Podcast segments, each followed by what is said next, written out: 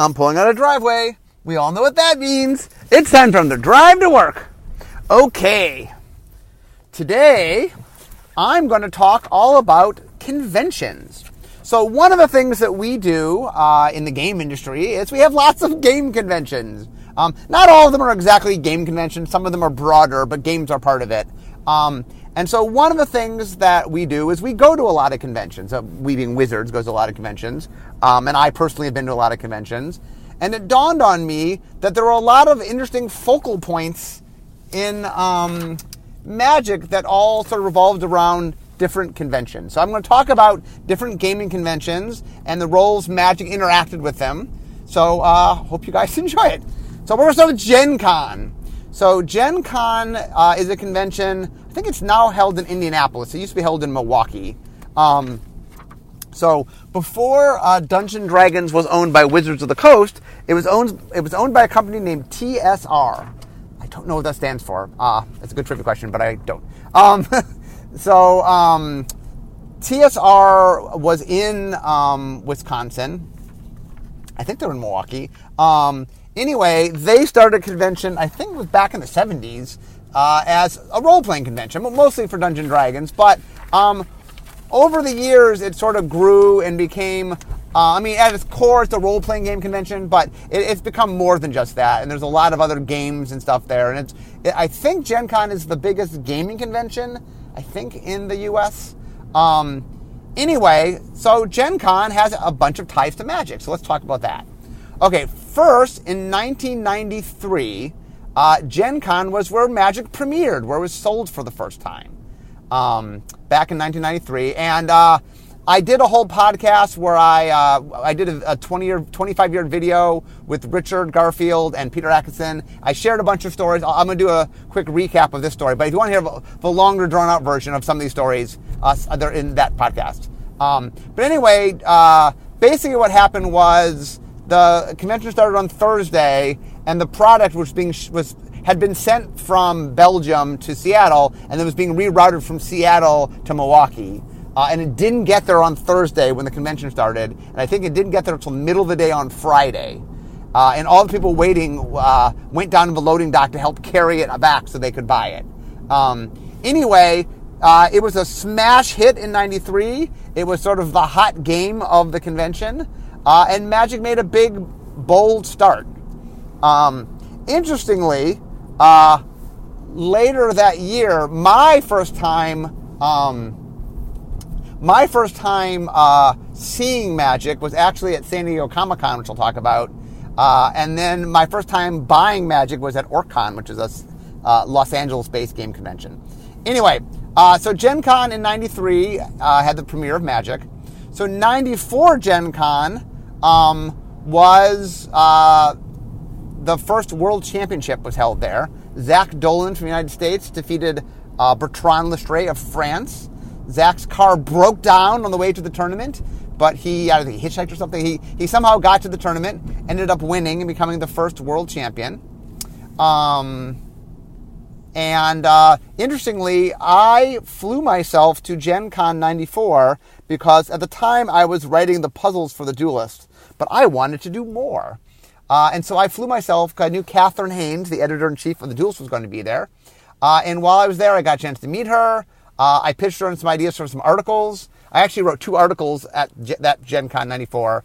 Uh, there was one in the Duelist magazine called an MTGer at Gen Con. Uh, that term didn't really stick. Uh, talking about what it's like to be a Magic player at Gen Con. and, and I, I, talked a bit about the World Championships and stuff. and then um, I also covered the the finals of the World Championship. I and Chris Page, who uh, of the East Coast Playtesters, I did a whole podcast on the on the uh, the Alpha Playtesters, which I talked about Chris. Um, he and I transcribed the finals, and then I wrote it up for. There's a thing called the Duelists' Convocation um, magazine. So the DCI stands for Duelists' Convocation International. So originally, before it was international, it was just called Duelists' Convocation, uh, and they had a uh, if you were part of it, they sent you this. Um, I'm not sure what to call, it, but it was like uh, a black and white, not really a magazine, but like a like a, like a little mini magazine. It, it was black and white, though. It wasn't full glossy or anything.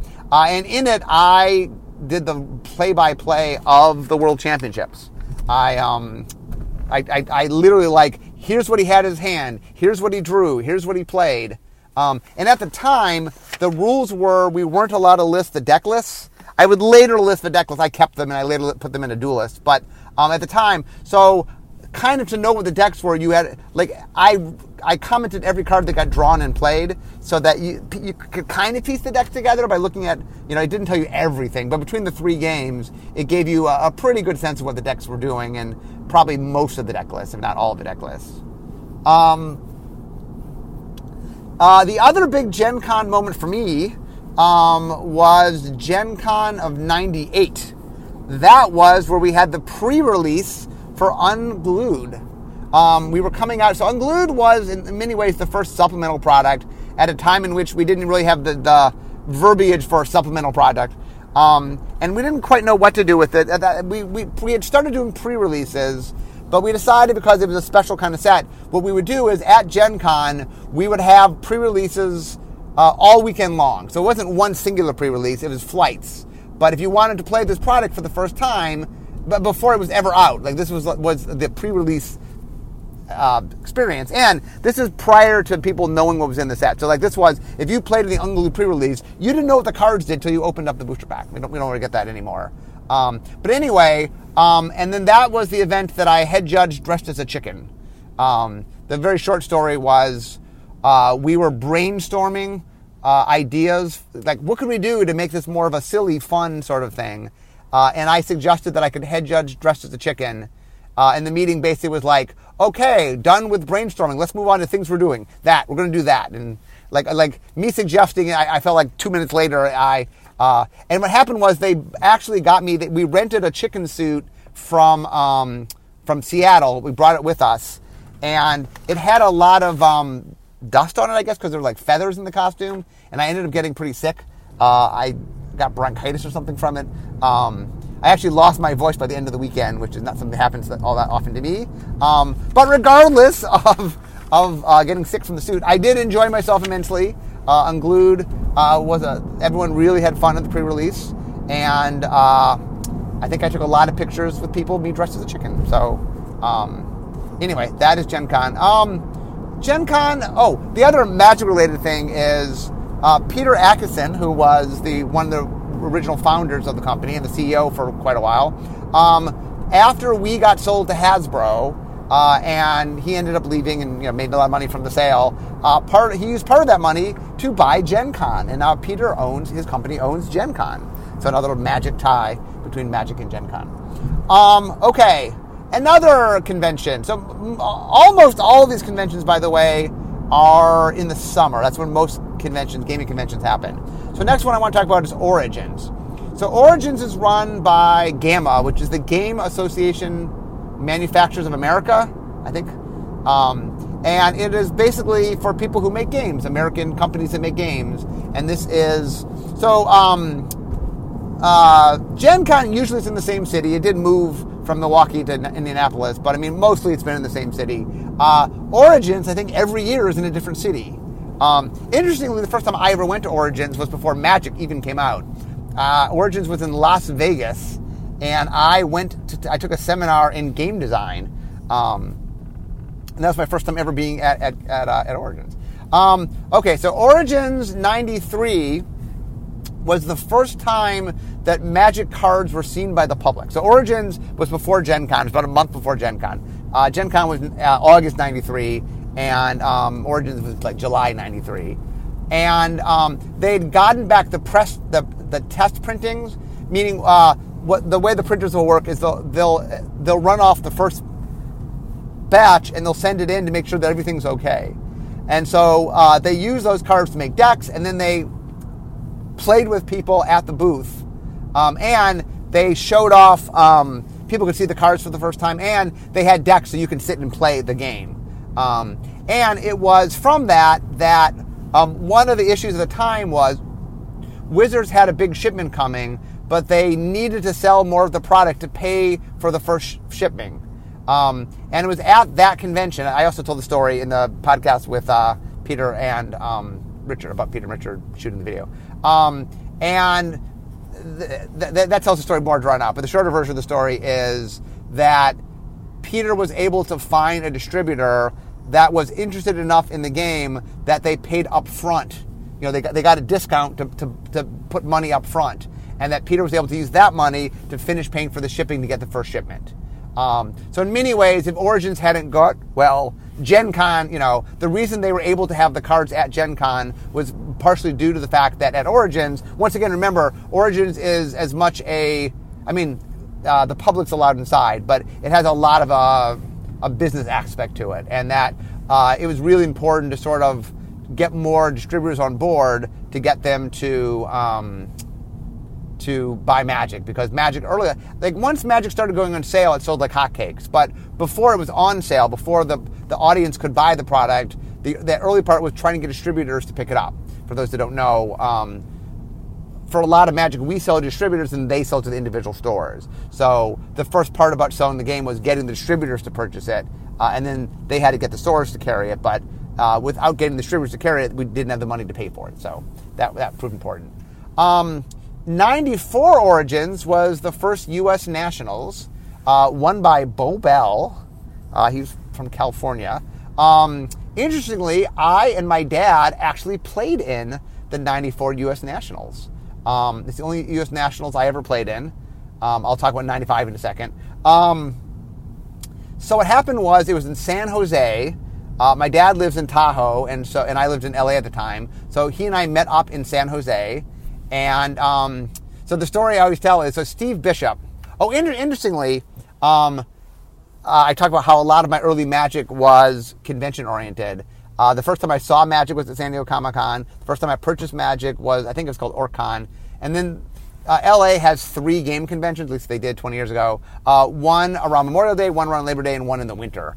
Um, and the winter one is the first time I met anybody from Wizards of the Coast. In fact, it was Steve Bishop, person I'm about to tell the story about.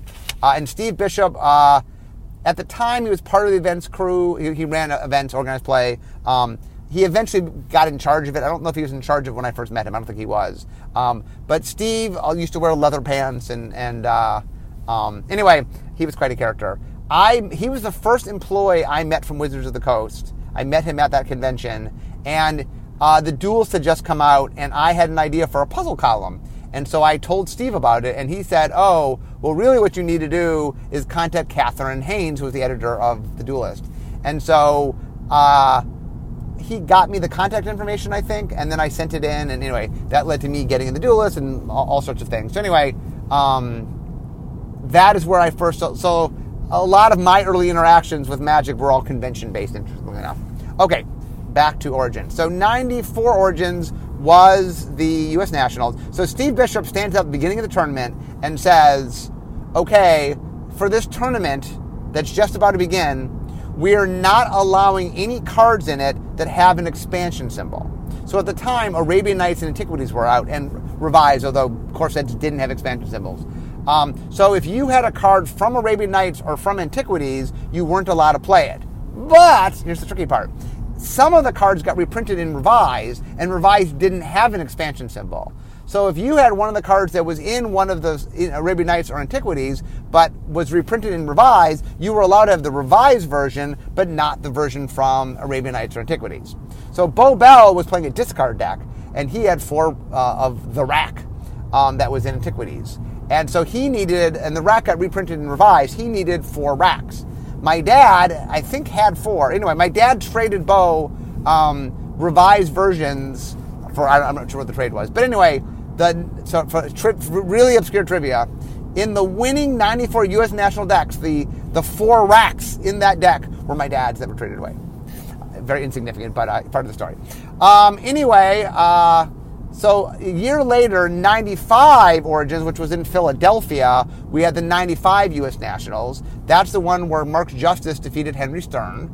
Um, also, uh, the top four was those two plus Mike Long and Pete Leiher, all of which would go on to be Pro Tour players.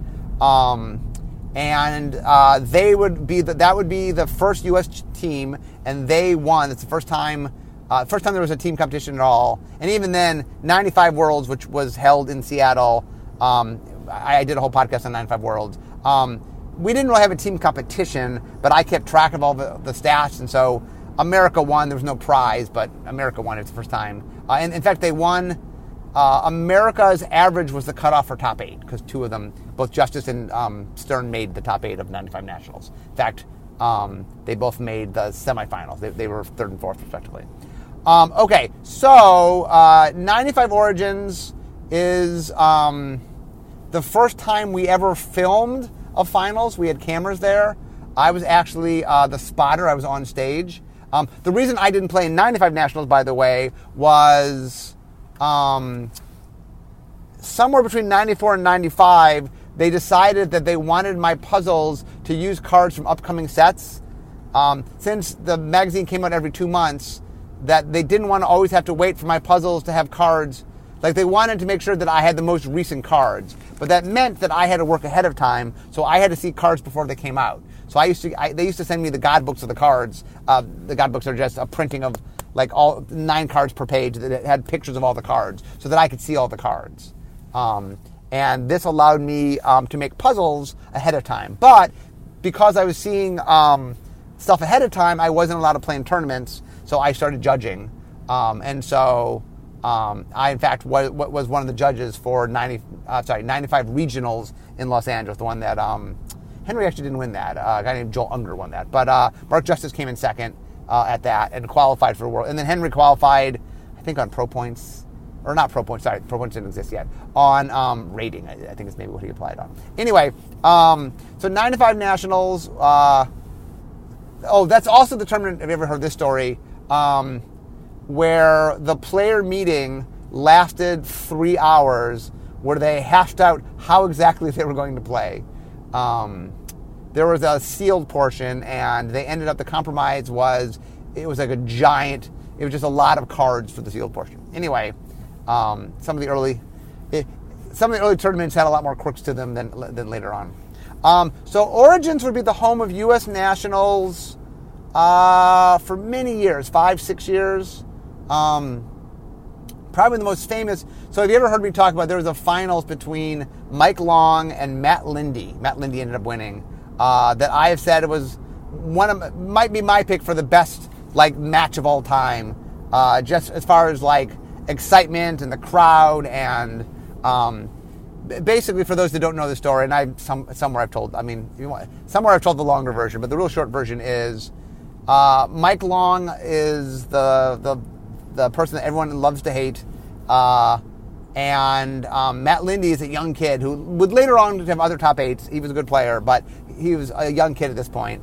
and it's the finals and it's like who's going to become the U.S. national champion this fresh young upcomer, or the the evilest man in Magic, uh, Mike Long. And so um, the commentary, Chris Pikula and Brian Weissman were doing the commentary because at the point I had been doing commentary at the Pro Tour, and um, the audience was this giant room, and then like three football fields away, in in behind multiple doors in a studio, they were shooting the, the, the, live action. We were, the audience was watching it far away with the commentators in front of them live giving commentating.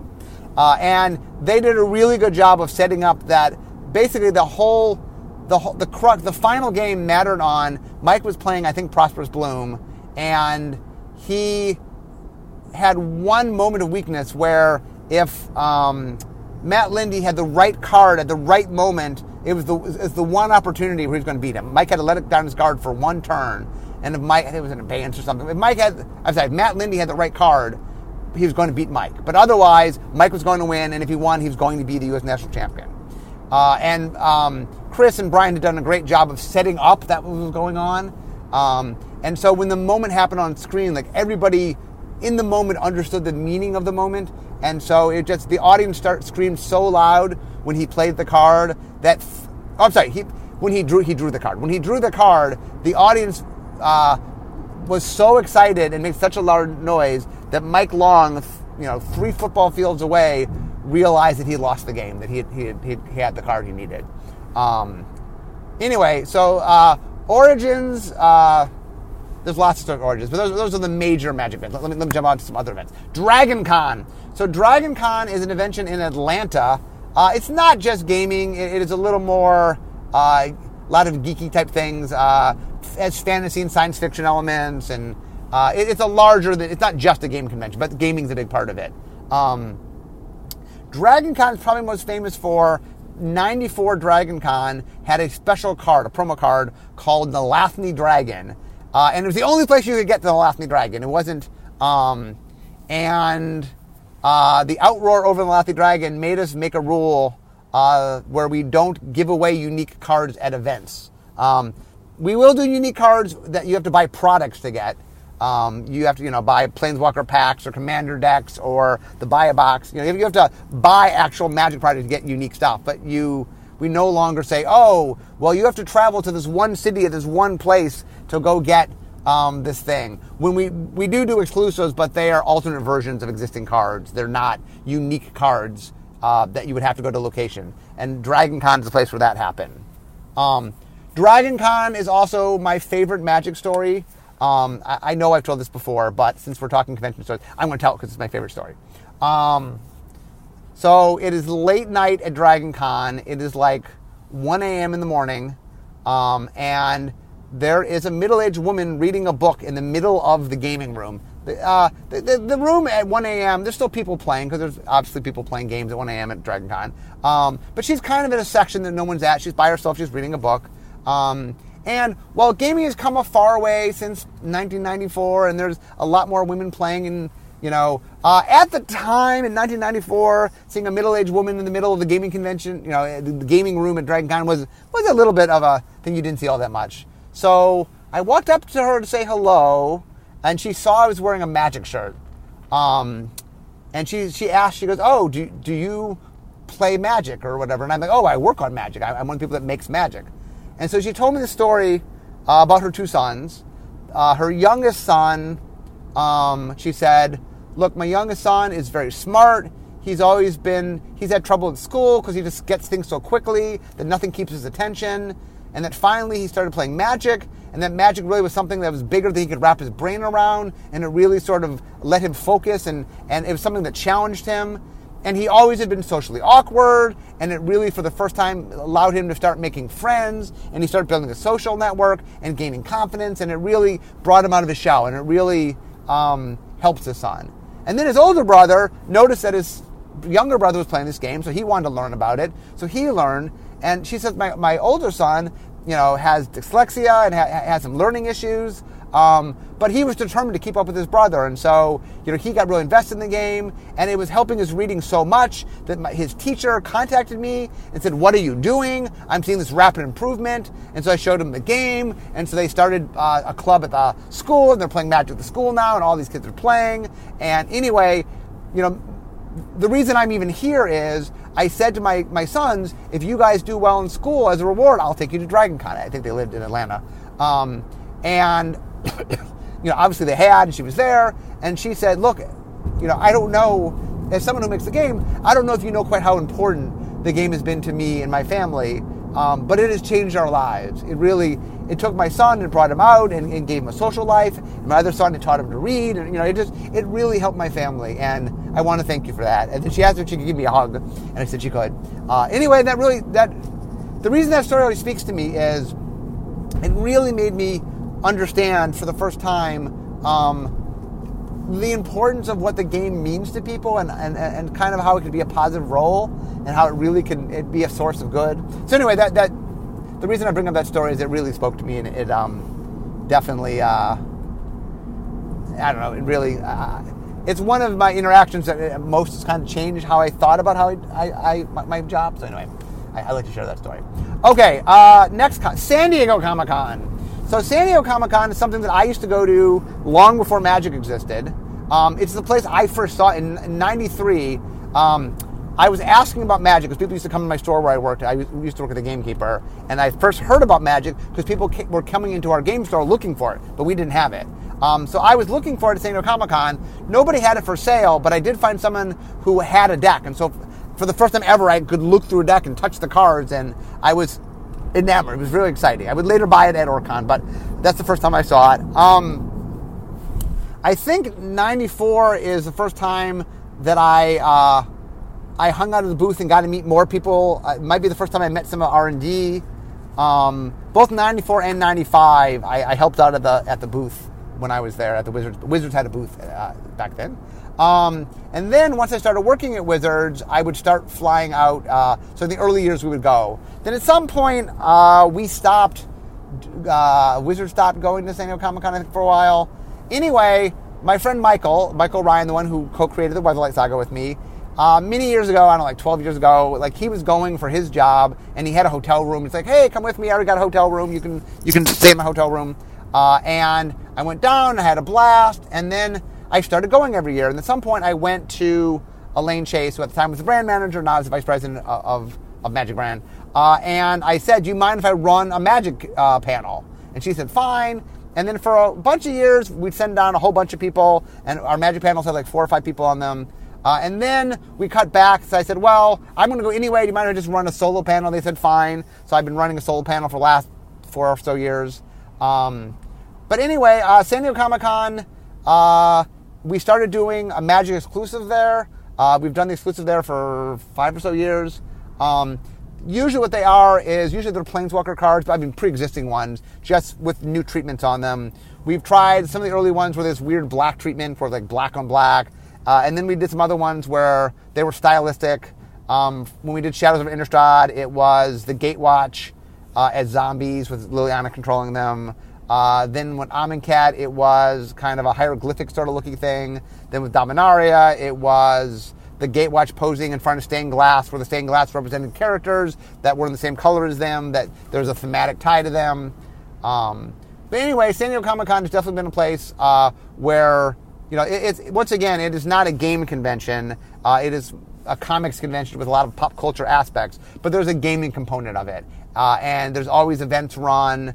Uh, sometimes we run events in stores fronts. Now we tend to run it in um, usually the Marriott, uh, or yeah, usually it's the Marriott, um, with the, the, next door, the, the thing next door. The, we, we, have a big gaming area. Um, but that is San Diego Comic Con. Next, PAX. Uh, PAX stands for Penny Arcade Expo. Um, so that uh, the the so what now they call PAX is spread out. Originally there was just one PAX. It was in Seattle, and now they call it PAX. They called it PAX Prime for a while. Now I think they call it PAX West. There's a PAX East that is in Boston, I believe. There's a PAX South that I think is in Austin, and there's a PAX Australia, I believe. They've had a PAX Australia. Um, anyway, there's been a bunch, bunch of there's now a bunch of different PAXs. Uh, PAX is more centered on uh, video games. I mean, it's a gaming convention, but it's more geared toward uh, video games. Although there's some tabletop there, and we're there. Um, I mean, also we obviously have a video game component with um, Magic the Gathering Arena and Magic the Gathering Online. Um, anyway, we PAX PAX has has fluctuated. Um, in the early days, um, we had a booth. Uh, then we started doing a thing where we had a party. And for many years, we had a party, and then we'd reveal the new set at the party because the timing worked out where the fall it was the right time to start showing off things about the fall set. So for many years, we had a party. Um, then for a few years, we sort of took over a giant space. Uh, for Rise of the Eldrazi, the World Championship was there, um, and we uh, we had a giant Eldrazi bursting out of the out of the convention hall and smashing a police car. Uh, and um, we had a big show where we broadcast live. I was I was on air with Will uh, talking about uh, Rise of the not Rise of the Eldrazi, um, Battle for Zendikar.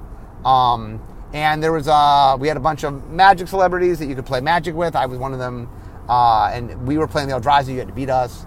Um, and then the next year for Kaladesh, we rented out the whole theater and we had a big show that we aired online where I introduced all the Kaladesh mechanics. Uh, and, and there's a there was a big show. That wasn't just me, but I, I did the mechanics part. Um, and also the World Championship was there that year as well. Um, recently, we haven't done quite done quite as much. Um, I'll get to HasCon in a second. HasCon was the following year, and that ended up uh, pulling a lot of our resources. Um, but anyway, PAX is still something that we we do panels there. I mean, we kind of go up and down how much we do there, depending on what other stuff's going on. Um, but it's definitely because it's in our backyard. Magic usually has a presence. Um, we usually have a booth, um, but it, it is sort of how, how, much we do there depends upon a lot of other factors. Which gets us to HasCon. Uh, oh, by the way, so some of these um, I have done podcasts on some of the early worlds which took place at Gen Con. Uh, every year that I've gone to San Diego Comic Con since I've had my panel, not panel, since I've had my podcast.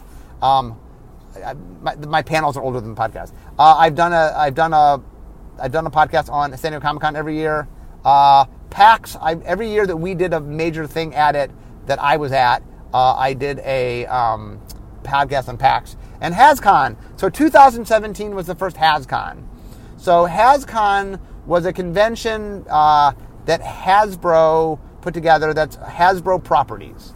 Um, I'm not going to remember all off the top of my head, but beside Magic and Dungeons Dragons, which obviously is Wizards, um, uh, there is Transformers, there is Nerf, there's uh, My Little Pony, there is Easy Bake Oven and Star Wars and Marvel. They have the Marvel license and um, uh, I don't know. There's lots and lots of uh, different um, things for all different ages. The interesting thing about uh, HasCon is most conventions are a little bit more focused. Like it's for this group, and this is like, oh, there's lots of different games and things that different people might appreciate. You know, uh, the kids might like, might like My Little Pony or Easy Bake Oven or Nerf or whatever, and the adults might like Magic or Dungeon Dragons or Transformers or Marvel. You know, and that there's this sort of things that cross generational. Uh, and so, like families would come to this event. So it was a it was a, it was a really different kind of convention. It, it's, um, I mean, I've been at a lot of conventions, and the interesting thing is, like, have you ever heard me talk about VidCon, uh, which is not really a gaming convention, but my daughter and I go, and I've done a bunch of podcasts on it. VidCon's filled with teenage girls. That is not normal for a lot of the gaming conventions I go to.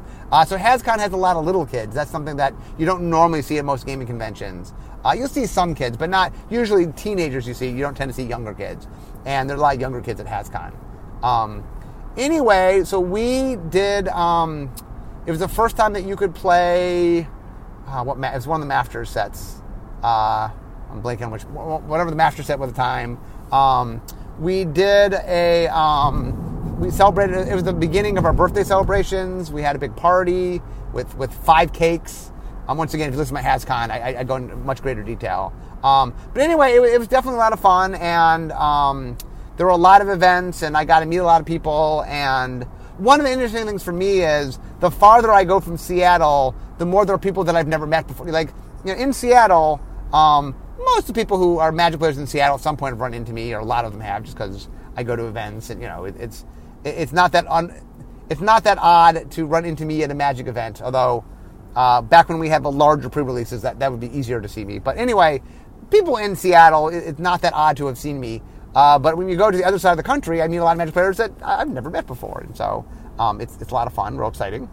Um, and HasCon, the second HasCon, first HasCon was in 2017. Uh, I think it's every other year. So the next HasCon is 2019, and I'll officially announce that I am going to HasCon uh, in 2019. So uh, if if you uh, are going to be there, uh, I will be there. So hopefully I'll meet you. Um, it, it, definitely is a fun. Um, it's a fun convention. I, I if, if, if, you want to listen more about it, I did a whole podcast on it. It was I didn't know quite, quite what to expect, and actually, I'll admit, going into it, I was nervous that it might not all work out so well, and it ended up actually going great. So it was it was a wonderful event. Okay, so I've talked about a lot of conventions in the United States, but I'm going to talk about one convention that is not in the United States uh, Essenspiel, which is, I think, the largest gaming convention in the world, I think. Uh, maybe there's one in Asia I don't know about, but um, it's the largest in Europe for sure, and, and, it's bigger than Gen Con, which is the largest in the US. Um, so uh, it's in Germany. So the thing about Germany is gaming is to Germany kind of what movies are to the US.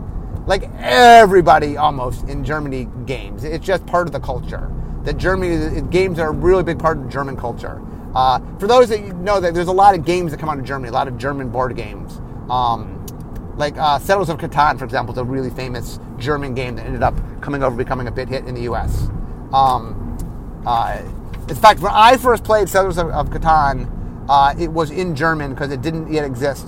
Richard used to play a lot of German games with us uh, after hours, uh, and I got introduced to a lot of German games through Richard. One of which was uh, um, we called it Siedler it was like Siedler der Catan because it's the German name. So I called it Siedler for many years uh, before it, uh, even now, sometimes instead of saying settlers, I'll say seedlers because that's how I learned about it. Uh, anyway, Essen is this giant game convention, um, and in the early days, uh, Richard used to always go to it, and usually people would go to it. Peter and Richard Skaff would go. Um, but I'd never been to Essen, and that one of my goals had always been that I wanted to go to Essen. Like it was one of the conventions that I wanted to go. And then in 2007, uh, I don't remember how it happened, but we decided to hold what ended up being the last Magic Invitational in at Essen. And it's when Tiago Chan won, Chan won uh, Snapcaster Mage came from it. Uh, but anyway, I finally got a chance to go. Uh, and you know the, the, event ran all all three or four days of of um, of Essen, but we had plenty of time to walk around, and it was impre- It was huge, uh, and there was like it was such a big gaming convention that there were sections like this is this kind of game, and this is that kind of game. Um, there's a whole section on family games. I bought a whole bunch of games that I brought home uh, that my family played a lot of. Um, in fact, there's a game that Richard introduced us to, which we just call the Ghost game. Uh, it's whatever Midnight Party is in German. I forget the name of it. It's Midnight Party is the name, but it's in German. I don't think the game's ever come to the U.S. Uh, and the idea is you're at you're at a party, and then this ghost comes out, and you have to hide in rooms and not let the ghost get you. Anyway, Richard introduces us to the game, and I, I bought it at Essen and brought it for my kids, and we, we, we played it many a time. Um, but anyway, so Essen, we had the first, uh, well, um, I think the Magic Invitational. Um, we had held the Magic Invitational at many Grand Prix before, so. Um, but I think I think Essen was the only. Well, uh, sorry.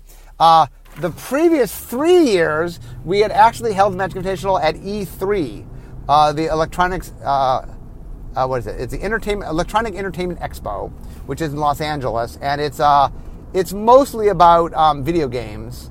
but we were Magic Online was the thing, and so to promote Magic Online for three years, we had the Magic Invitational at E3, and then uh, it ended up moving to. Did it move to Essen next? Anyway, eventually it went to Essen. The last one was at Essen. Um, I think it was E3 for three years, then it went to Essen, um, and Essen was the last year. Um, but anyway, uh, Essen, Essen is definitely something where um, early on, when Magic started spreading to other countries, that I know Essen. Um, I'm not sure whether it was 93 Essen or 94 Essen to remember when Essen is. Um, Magic uh, was a big hit. The first Essen that Magic was at was a big hit, and a lot of the other. It's how they got a lot of the other countries to, because um, in other countries we have different distributors in those countries sell it, and so I know Essen was really important in the early days of helping to get Magic more international um, and getting us because we obviously now we're in 11 languages and we're in a lot of different places. Um, anyway, guys, uh, I'm now driving up to work. That uh, is just a bunch of conventions and how they all uh, connected to magic. So uh, I think conventions are a big part of the gaming world, and there's no surprise that a lot of big events happen at conventions. You know that when I when like when I tell stories about famous magic events, it, a lot of them just were at conventions because the conventions are a big part of the gaming world. So anyway, I hope you guys enjoyed uh, my trip through the many gaming conventions and how they tie into magic. Um, but I'm now at work. Um, so we all know what that means. It means it's the end of my drive to work. So instead of um, talking magic, it's time for me to be making magic. Hope you guys enjoyed today's show, and uh, I'll see you next time. Bye bye.